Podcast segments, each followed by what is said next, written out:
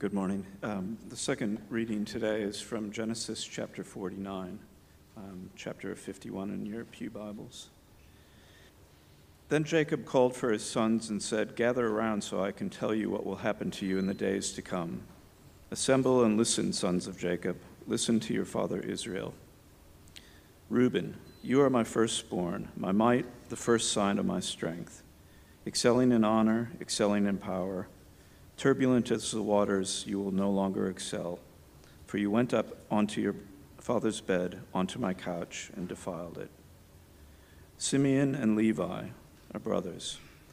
Their swords are weapons of violence. Let me not enter their council, let me not join their assembly, for they have killed men in their anger, and hamstrung oxen as they pleased. Cursed be their anger, so fierce, and their fury so cruel. I will scatter them in Jacob and disperse them in Israel. Judah, your brothers will praise you. Your hand will be on the neck of your enemies. Your father's sons will bow down to you. You are a lion's cub, O Judah. You return from the prey, my son. Like a lion, he crouches and lies down.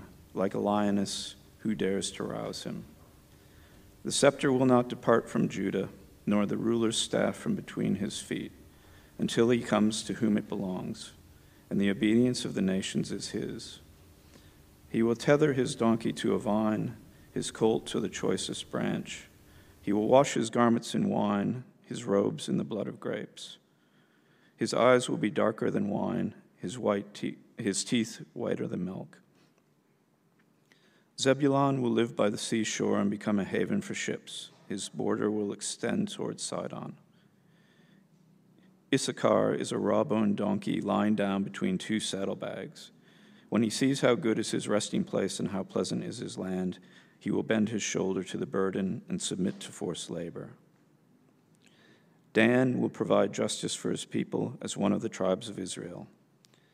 Dan will be a serpent by the roadside, a viper along the path that bites the horse's heels so that its rider tumbles backward. I look for your deliverance, O Lord. Gad will be attacked by a band of raiders, but he will attack them at their heels. Asher's food will be rich. He will provide delicacies fit for a king.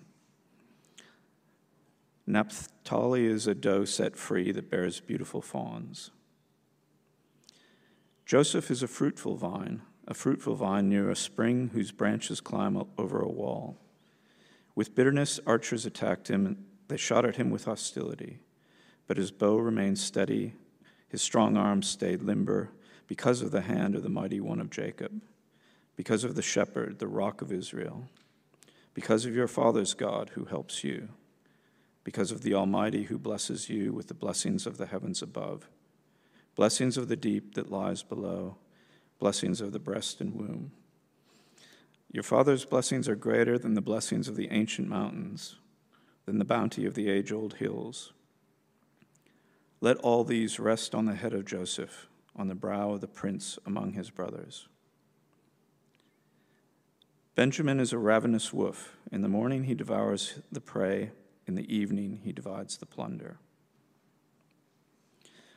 All these are the t- twelve tribes of Israel and this is what their father said to them when he blessed them, giving each the blessing appropriate to him.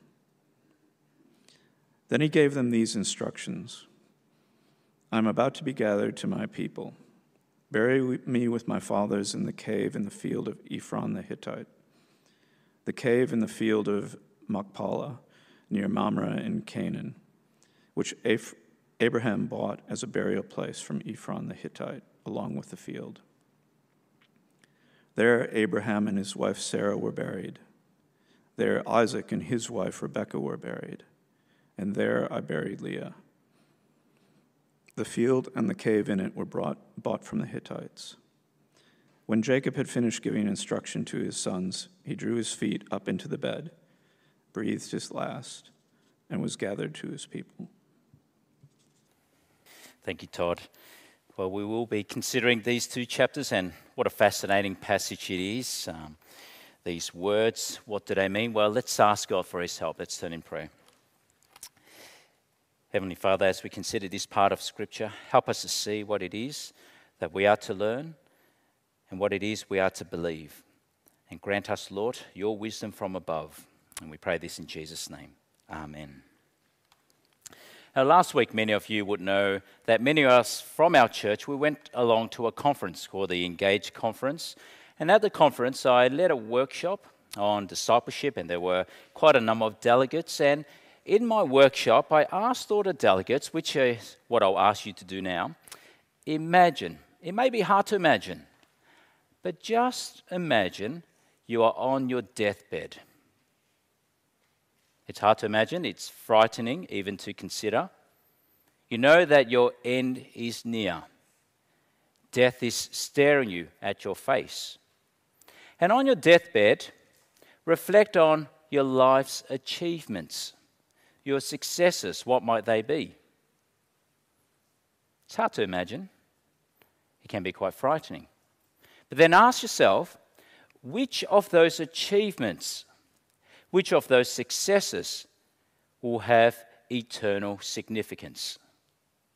What of those efforts that you've poured hours and years into would make an eternal difference, would have a difference beyond the grave? I mean, it can be frightening just to imagine, just to think about. Will my life make any difference at all? Will my life have any significance for eternity?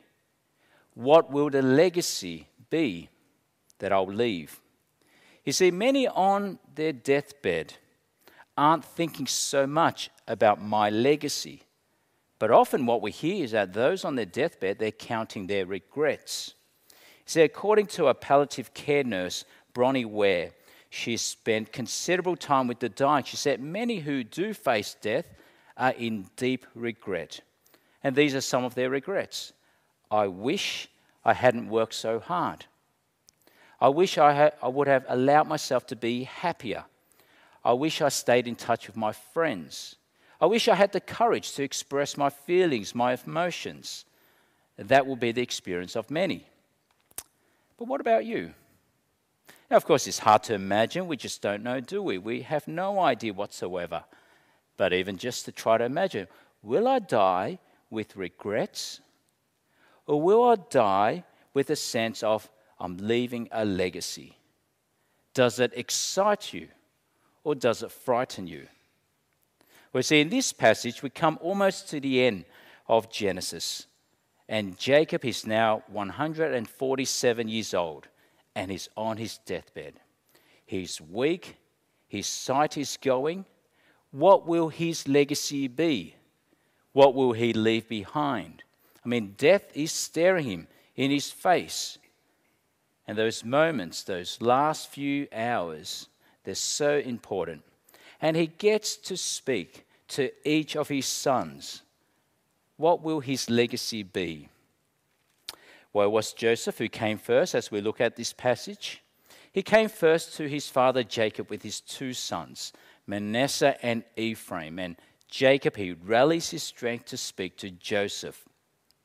And you can just imagine if you were given that opportunity to speak to each of your children, and some of us may not have children, each of our loved ones, nephews, nieces, what would you say? Well, what was on Jacob's mind when Joseph arrived? as he faced the end. You see, when anyone is on their deathbed, it's very telling what they say. What they say shows much of their heart, their hopes, or their fears. Are there regrets, or is there fear of death? In fact, the last funeral we had in our church family, it was the funeral I conducted of our beloved Margaret Dimelo.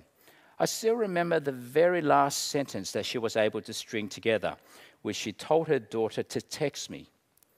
And it was this Mum said to tell you, the Lord is my shepherd has been very much on my mind.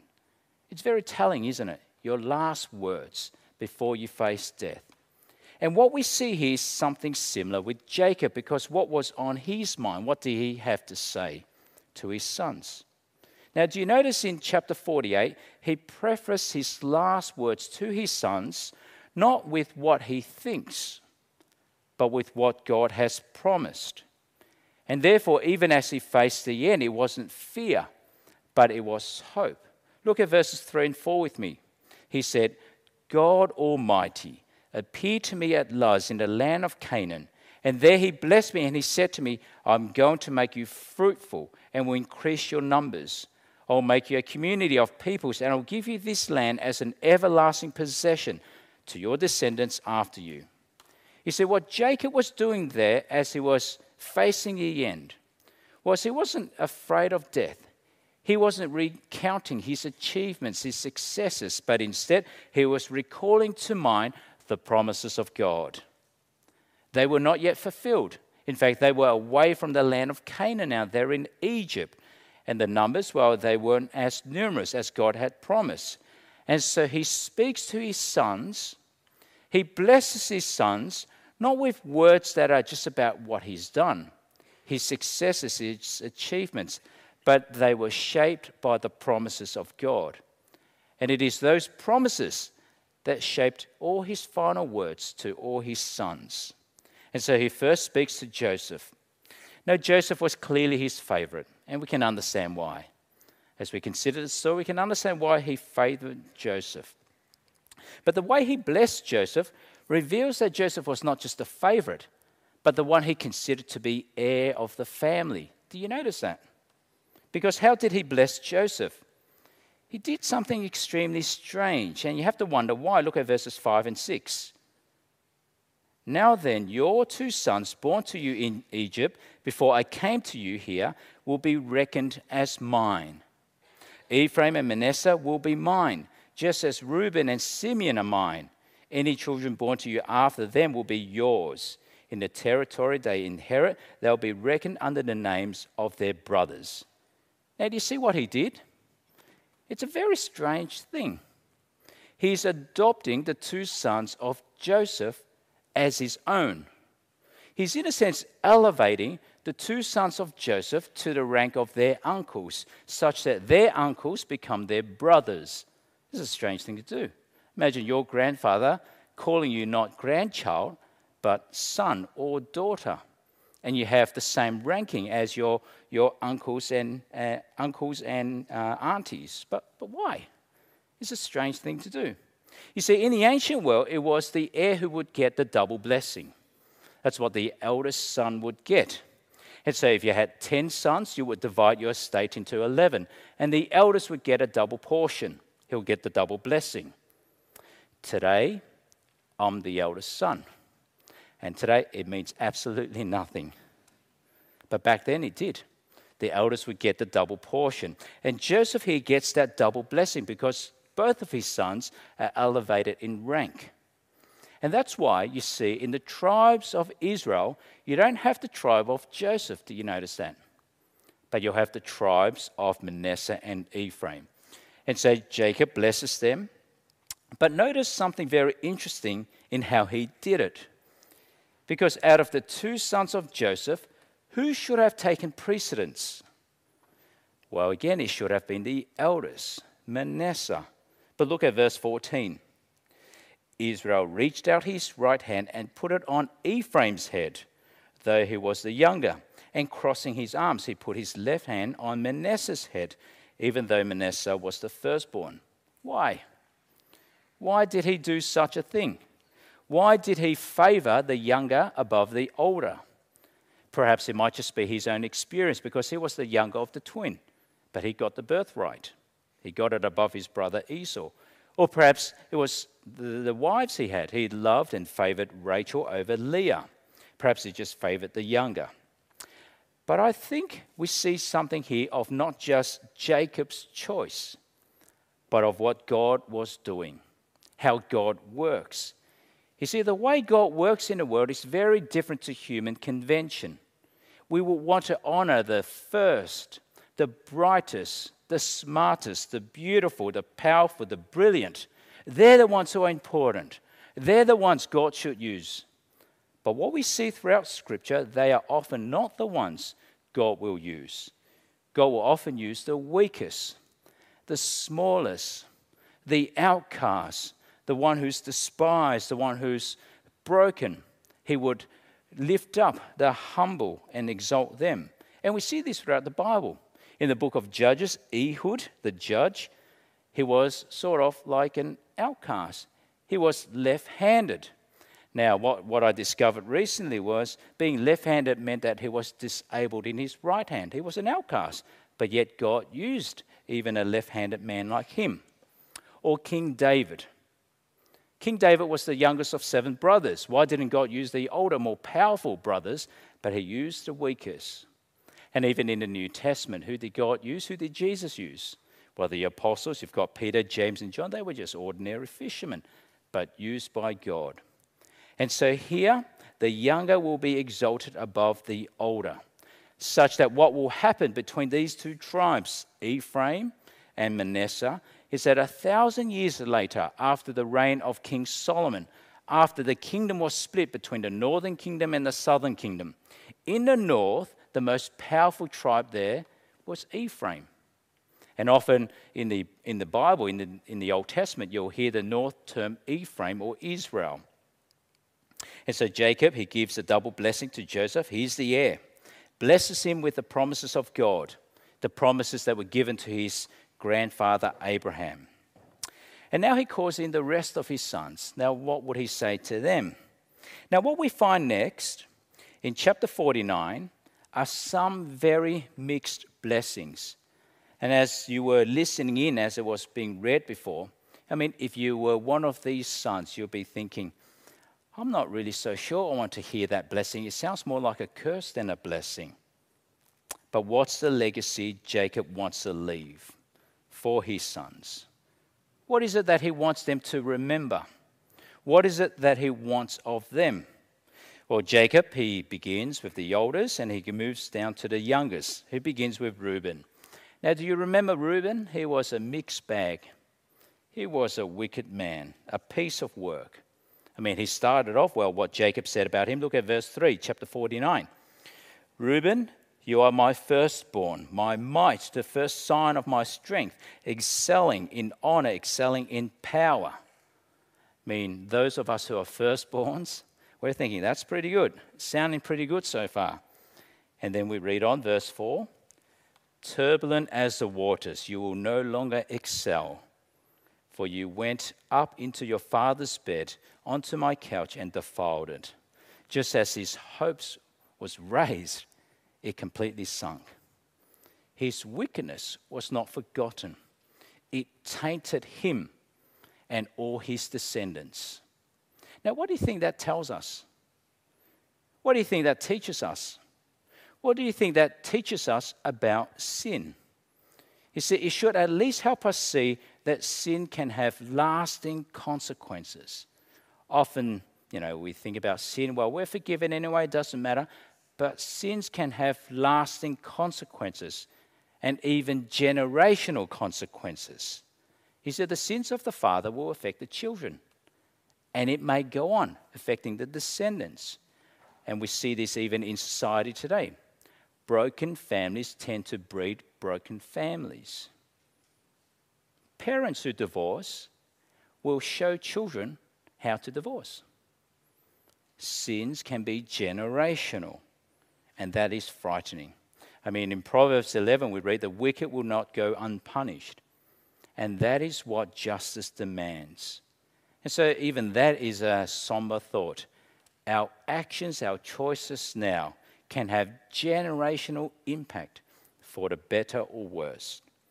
And so, for Reuben, it meant already losing his birthright, which went to Joseph. And we see this quite clearly in 1 Chronicles. We read, The sons of Reuben, the firstborn of Israel, he was the firstborn, but when he defiled his father's marriage bed, his rights as firstborn were given to the sons of Joseph, son of Israel. And so, what happened to this firstborn, the one who was meant to be a sign of power and might? Well, he never became a great tribe never really produced any great leaders for Israel. In fact, their land was even outside the promised land. If you read the story as they made their conquest, the land of Reuben was on the east side of the Jordan. They never got in on the Jordan, uh, on the Canaan. Well, next we have sons two and three, Simeon and Levi. Now, what did Jacob say to them?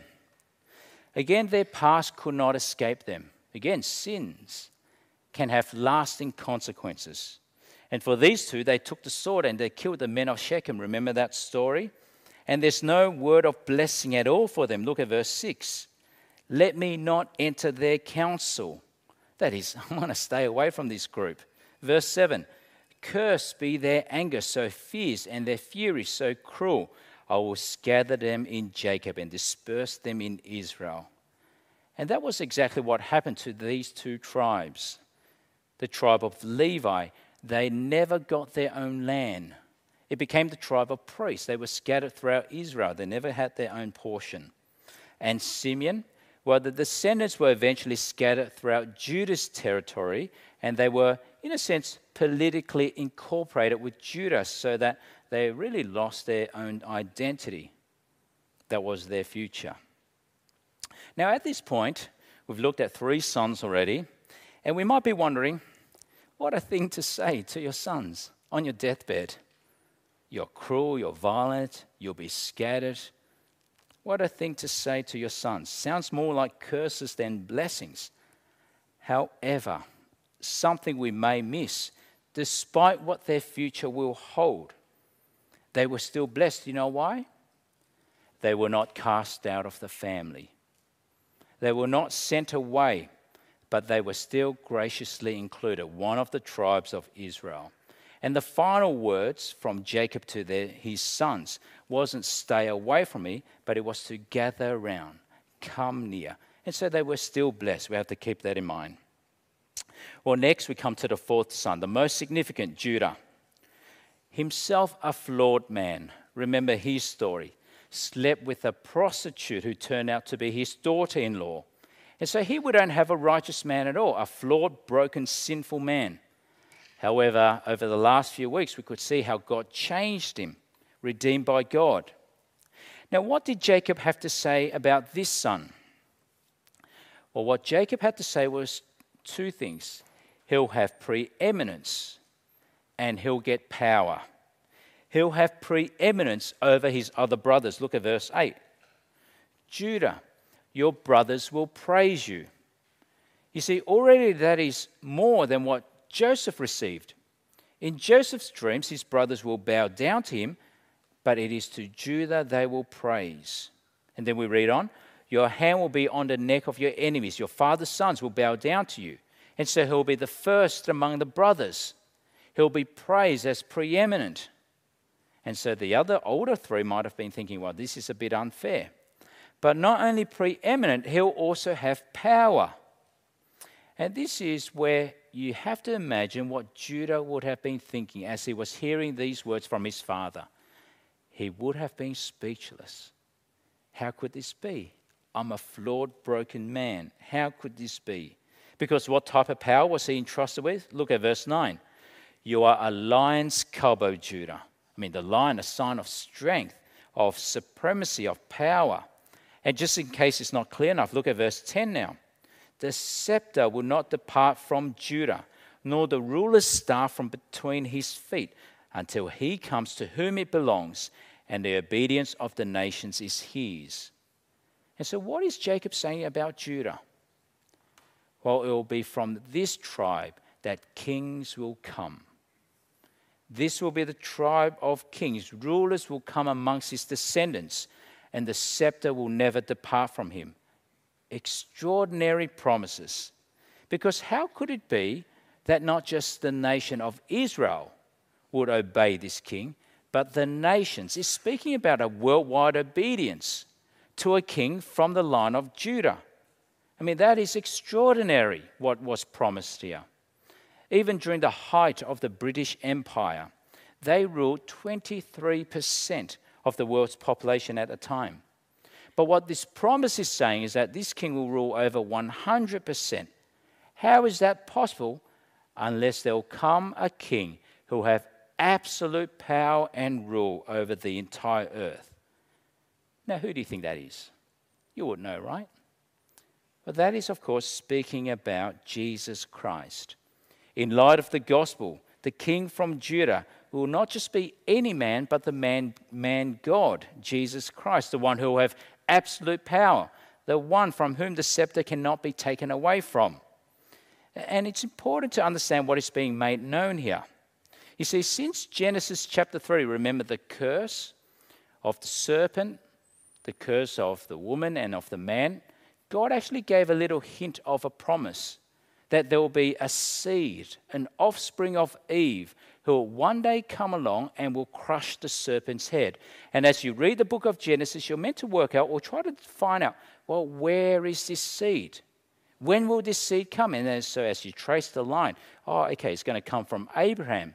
It's going to come from Isaac and then Jacob. And then you're wondering, well, where, where will it come? Well, now we're told it will come from the line of Judah.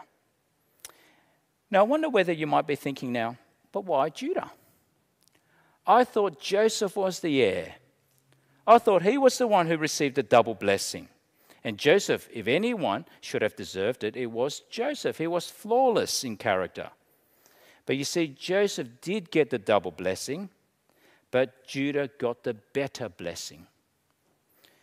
Joseph got the double blessing, Judah got the better blessing. Why? Well, again, I think we see here how God works. How is it that God works? That God used the powerful, the great, and the brilliant? Well, we see how God works here. Though Jacob may have chosen Joseph, God's choice was the undeserving Judah. And though Joseph became savior, he was the savior of Egypt and the nations around then, he won't be king. And so from here, we're starting to see the beginning of two figures. Two figures one Savior and a king. A Savior, Joseph, he's a Savior. And we're getting a picture here of a king who will come. And of course, that is pointing forward to one who will be both Savior and King. And God is making clear here it will come from the line of Judah.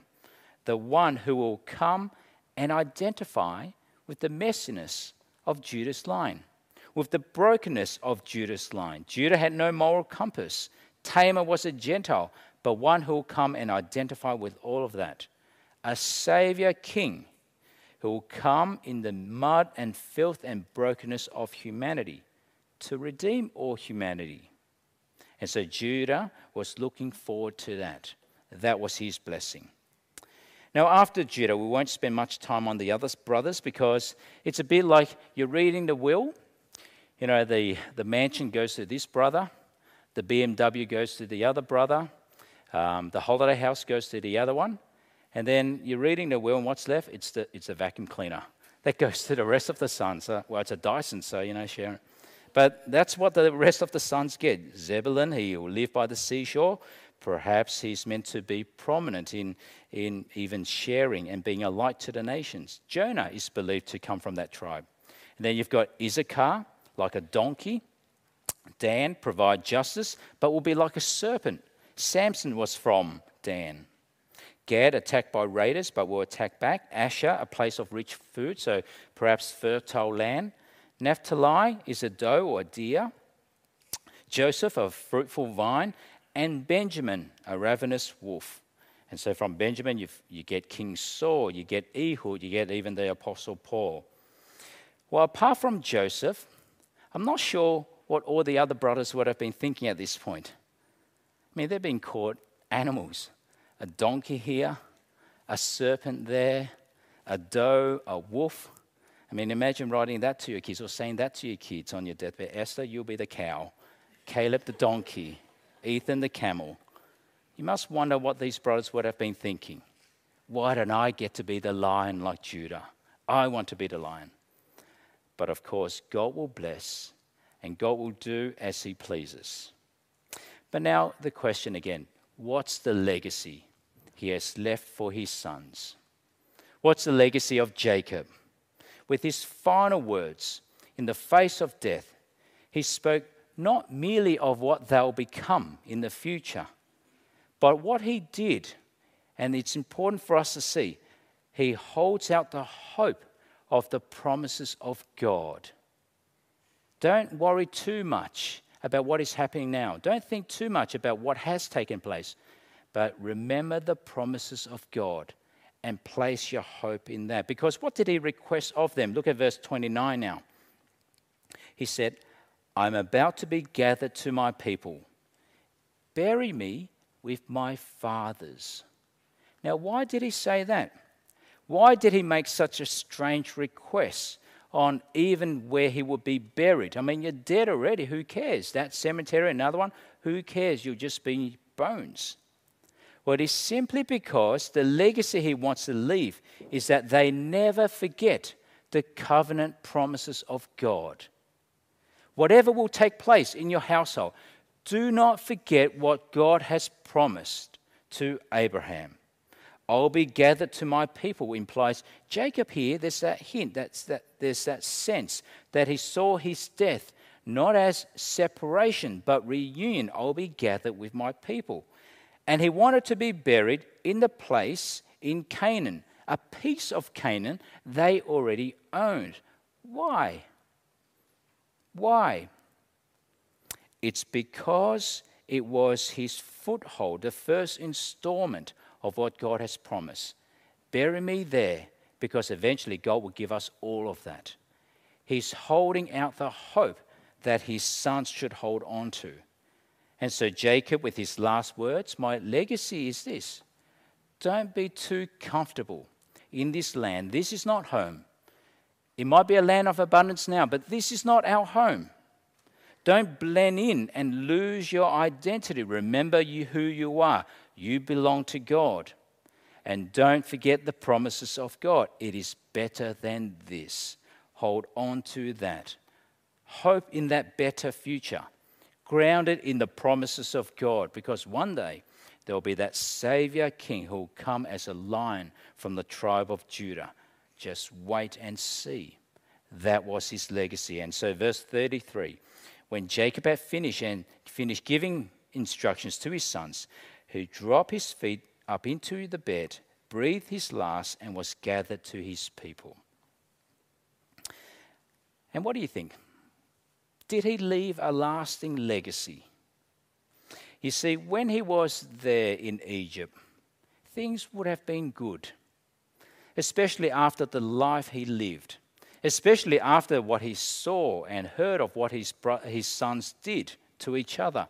To be finally reunited with Joseph, to see his grandsons, to see his sons reconciled, to see his family abundantly provided for. It is all good and well.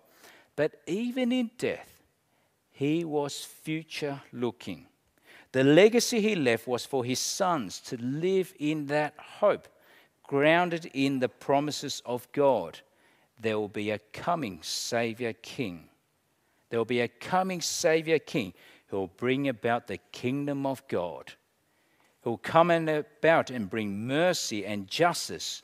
There will be the Savior King who will bring reconciliation with God and lavish out all the blessings of heaven, he'll fulfill all those promises to Abraham.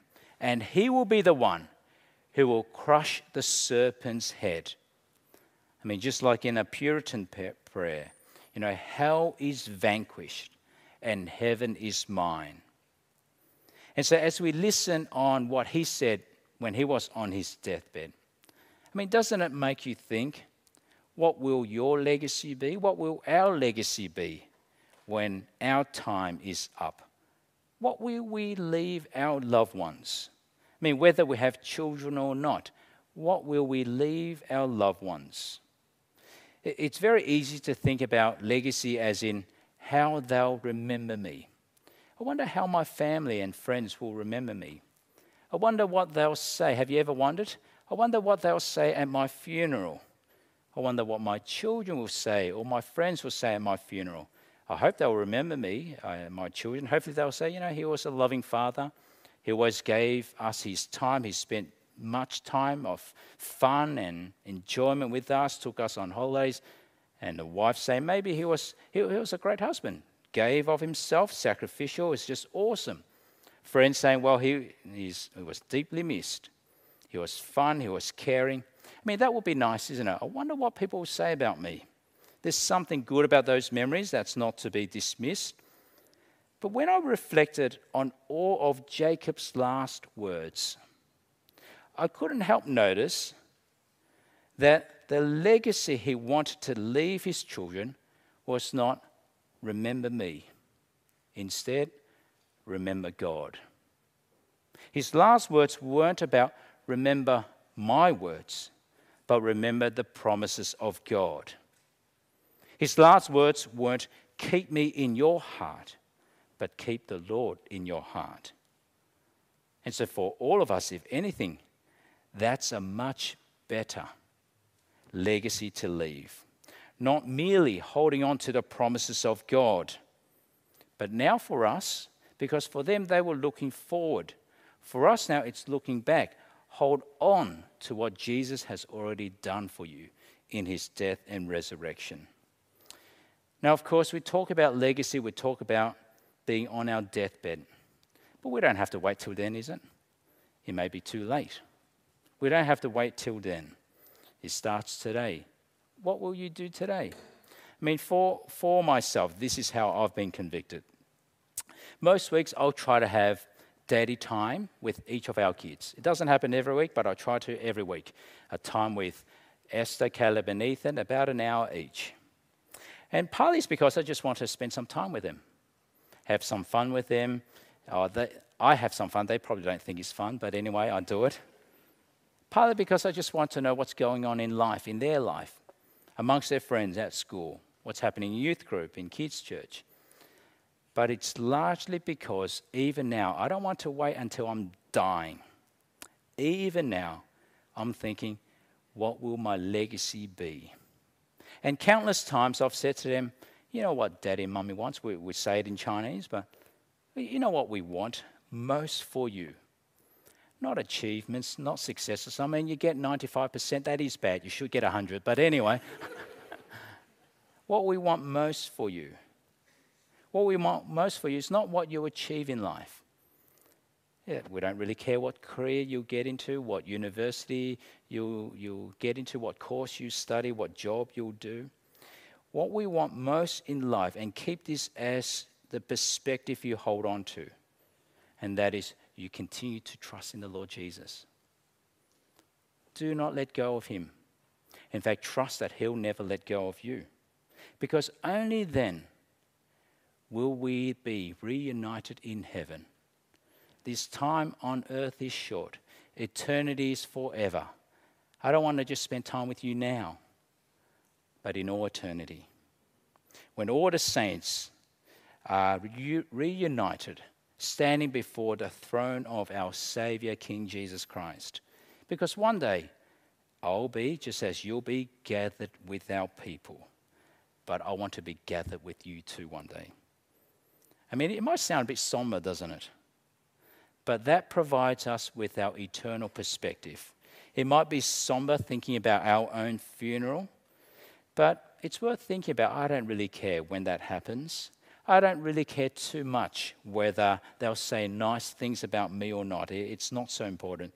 But what I hope they might recognize is that their father was just a broken, sinful man like anyone else. Not perfect, not the greatest, not the funnest, He'll have his flaws. He did have his flaws and failings, but he was a man loved by God, a man who held on to the promises of Jesus Christ. And because my dad did that, I so too. Isn't that a wonderful legacy?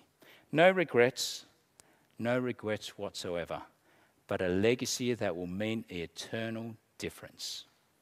Let's pray. Gracious Heavenly Father, we thank you, Lord, that in the Lord Jesus Christ you do hold out that wonderful promise, that Savior King from the tribe of Judah, who brings us back to you, who reconciles us that we might have redemption and the forgiveness of sins. And so, Lord, we plead, help us to live this life, not waiting till the moment when we are dying, but to be fruitful and productive now, so that we will make an eternal difference, holding out the hope of the promises of God. We pray this in Jesus' name. Amen.